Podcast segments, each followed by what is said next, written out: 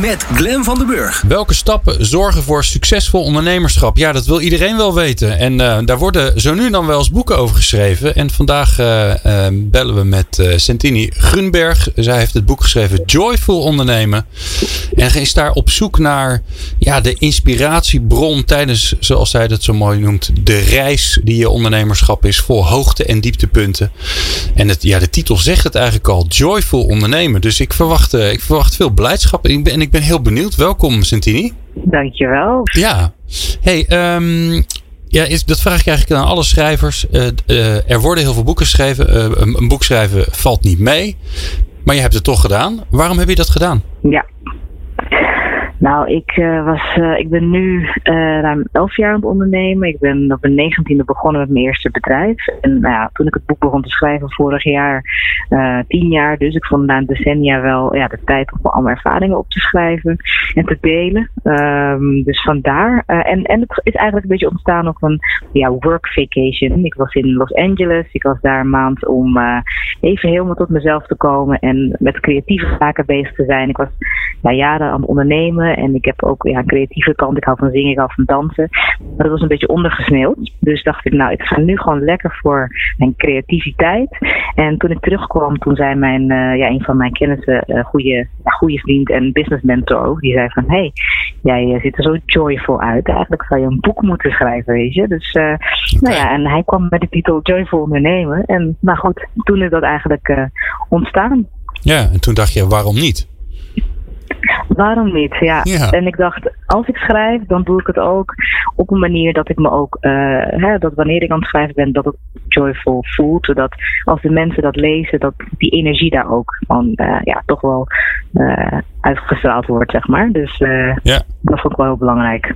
Ja. Hey, laat het eens over, eens over die reis hebben, want dat, dat is volgens mij een beetje de rode draad van jouw idee, hè? Van, met ondernemen wordt er heel vaak wordt er, wordt het een beetje hard aangevlogen. Hè? Je moet een doel hebben en dan moet je duidelijk hebben en je maakt een plan. Hè? Dus, dus dat, die kant van het ondernemen wordt heel vaak belicht.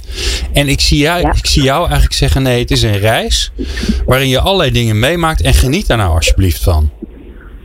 Ja, Precies, want uh, ja, en dat komt juist ook door dat stukje planning. Kijk, ik ben echt wel een planner wat dat betreft. En uh, het is niet zo dat je inderdaad niet moet gaan plannen, maar ook stukje loslaten. Dat als dingen niet volgens plan gaan, hebben als, we hebben als mensen toch wel de neiging om dat heel erg hè, de controle te houden op dingen. En als het niet goed gaat of niet gaat zoals je dat gewoon in gedachten had, wat misschien juist uh, vaak in veel gevallen een betere manier is, ja, dan, dan, dan willen we daar heel gaan vasthouden en dan zien we dat falen of zien we dat als een mislukking.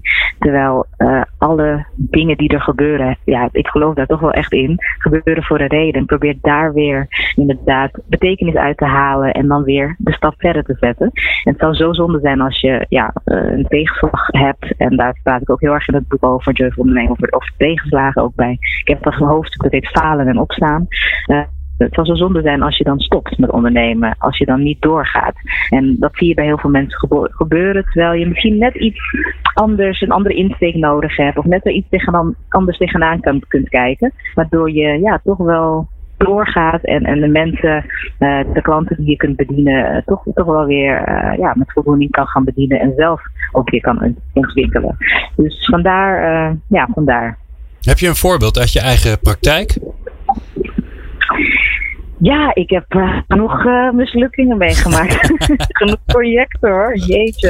Echt niet normaal. En dat vond ik ook heel lastig. En dat schrijf ik ook, letterlijk in mijn boek op. Dat ik het zelfs ook lastig vond om op te schrijven. Want dat hoort ook een beetje met, bij het ondernemen. Hè. Je, je, je, je vangt die klappen op en je gaat maar gewoon door. En ja, je, vergeet, je probeert het gewoon heel snel te vergeten. Want anders kan je gewoon niet doorgaan als je het ja. blijft vasthouden, zeg maar.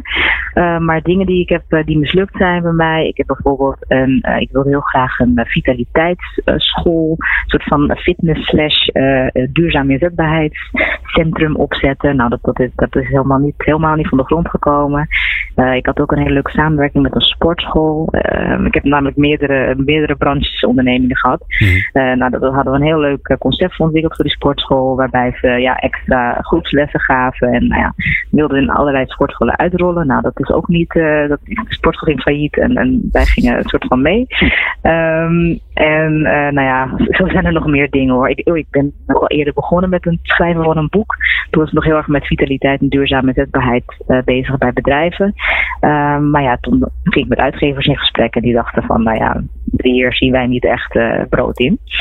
Dus, uh, en eigenlijk hoe dit, dit, boek tot stand is gekomen en uitgegeven door de Amsterdam University Press, dat is juist weer op een hele andere uh, manier gegaan, waarbij ik helemaal niet zelf naar uitgevers ben toegestapt, maar bij uitgevers is eigenlijk naar mij toegekomen. Dat is echt heel erg uh, apart hoe dat gelopen is. Maar dan denk ik, nou ja, dit, dit, moet dan zo zijn en dat moet dan niet zo zijn. Dus dat is toch wel uh, een stukje ja, betekenis, misschien ook een stukje spiritualiteit, wat bij Joy voor ondernemen hoort. Ja, en ja. Want wat ik, wat ik daar zelf ook een beetje uithaal. Uh, vaak hoor je mensen die zelf niet ondernemen zeggen: Ja, ik heb, ik heb een heel goed idee. En, en die, mm-hmm. die hechten daar ook heel veel waarde aan, aan dat idee. Mm-hmm. En wat ik, zelf, mm-hmm. uh, wat ik zelf merk, maar ik ben wel benieuwd hoe jij, hoe jij dat ziet. Is dat het idee, daar gaat het eigenlijk helemaal niet om. Want het idee wordt het toch nooit zoals je het bedenkt. Het wordt altijd anders. Precies. Ja. Ik ben het er helemaal mee eens. En dat is ook. Ik weet nog, ik had uh, toen tijdens mijn studie. Ik heb, ik heb een hele andere studie gedaan. Ik heb nu een marketingbedrijf, videomarketing. Met Grunberg PR heten wij. En uh, ik heb. Nou goed, toen ik begon met ondernemen heb ik een dansschool eerst gehad. want ik heb dansen altijd als hobby ook gedaan. Of ja, eigenlijk ook wel semi-professioneel moet ik wel zeggen. Ook met artiesten opgetreden. -hmm. En daarna heb ik een, een, een ja, dus dat vitaliteitsbedrijf opgezet. Maar ik weet nog tijdens mijn studie. mijn studie was dus medisch medische biologie en daarna een uh, master in management ondernemerschap gedaan. En toen deed ik een onderzoek naar ondernemerschap. Maar ik ging ook weer een beetje out of the box binnen mijn studie, want ik wilde on onderzoek doen naar ondernemerschap onder creatievelingen. En uh, tijdens dat onderzoek kwam ik in gesprek met, met ja, een Nederlandse ondernemer, best wel bekende, bekende ondernemer. En hij gaf aan aan mij uh, van hé, hey, uh, dat heeft echt mijn, mijn leven een soort van ja, mijn kijk op ondernemerschap veranderd. Hij zei van het gaat helemaal niet om het idee. Het gaat om het, eigenlijk om het verdienmodel. Het gaat erom van hoe kun je ervoor zorgen dat je inderdaad echt waarde toevoegt. En dat idee kan inderdaad steeds veranderen, steeds, uh, steeds aangepast worden. Want dat is natuurlijk ook hoe het gaat. Als jij iets in je hoofd hebt, je moet het weer, je gaat eigenlijk brainstormen met je klant, om het zo te zeggen. Je gaat, uh, je gaat doorontwikkelen, of het nou een app is, of hè, in, vooral in de techwereld zie je dat heel sterk. Je hebt een, je hebt een, een, een beta-versie uh, en dan wil je feedback ontvangen, want je wilt, uh, je wilt het gewoon zodanig uh, ontwikkelen dat het gewoon echt past bij de markt. Dus ja, je idee moet je inderdaad, je moet heel flexibel kunnen zijn en dingen echt loslaten. Dus helemaal mee eens. Ja. ja.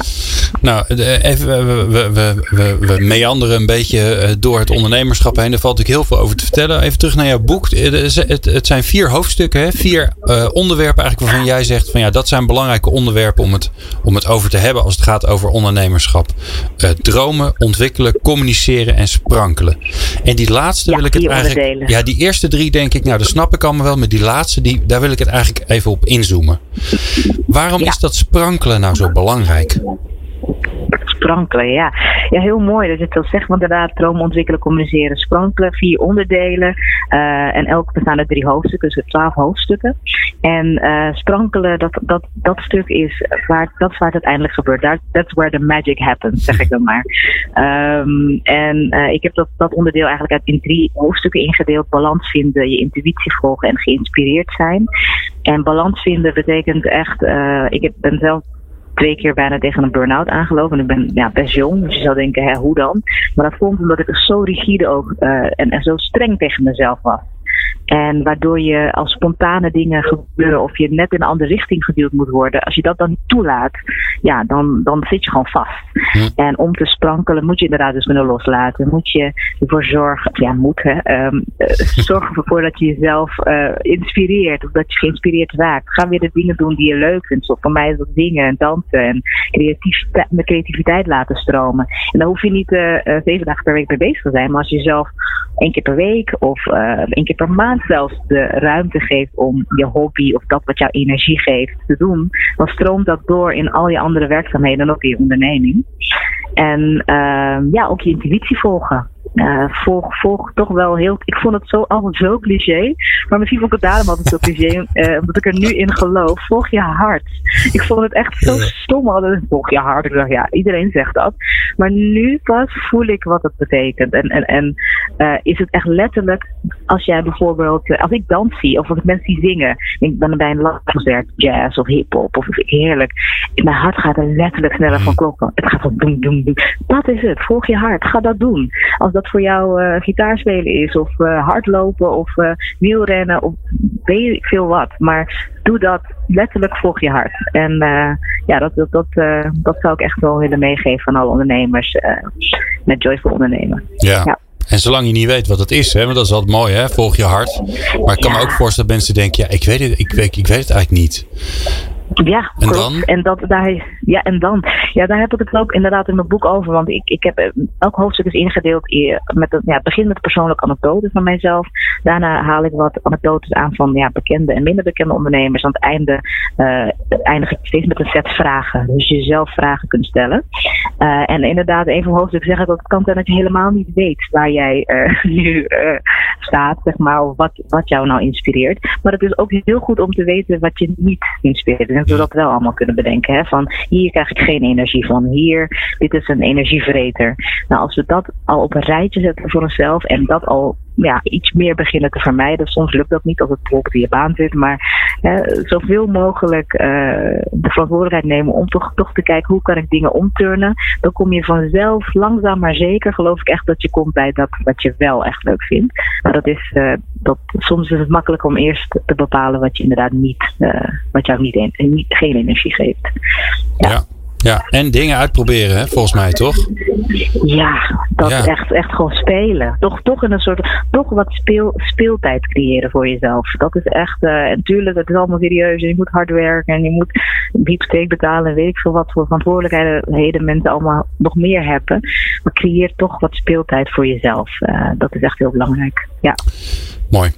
Het boek Joyful Ondernemen van uh, Santini Groenberg kun je krijgen bij uh, onze partner Management Boek. En uh, ik wil jou heel erg bedanken voor, jou, voor jouw mooie verhaal, Santini. New Business Radio. Ondernemende mensen, inspirerende gesprekken. Let's talk business.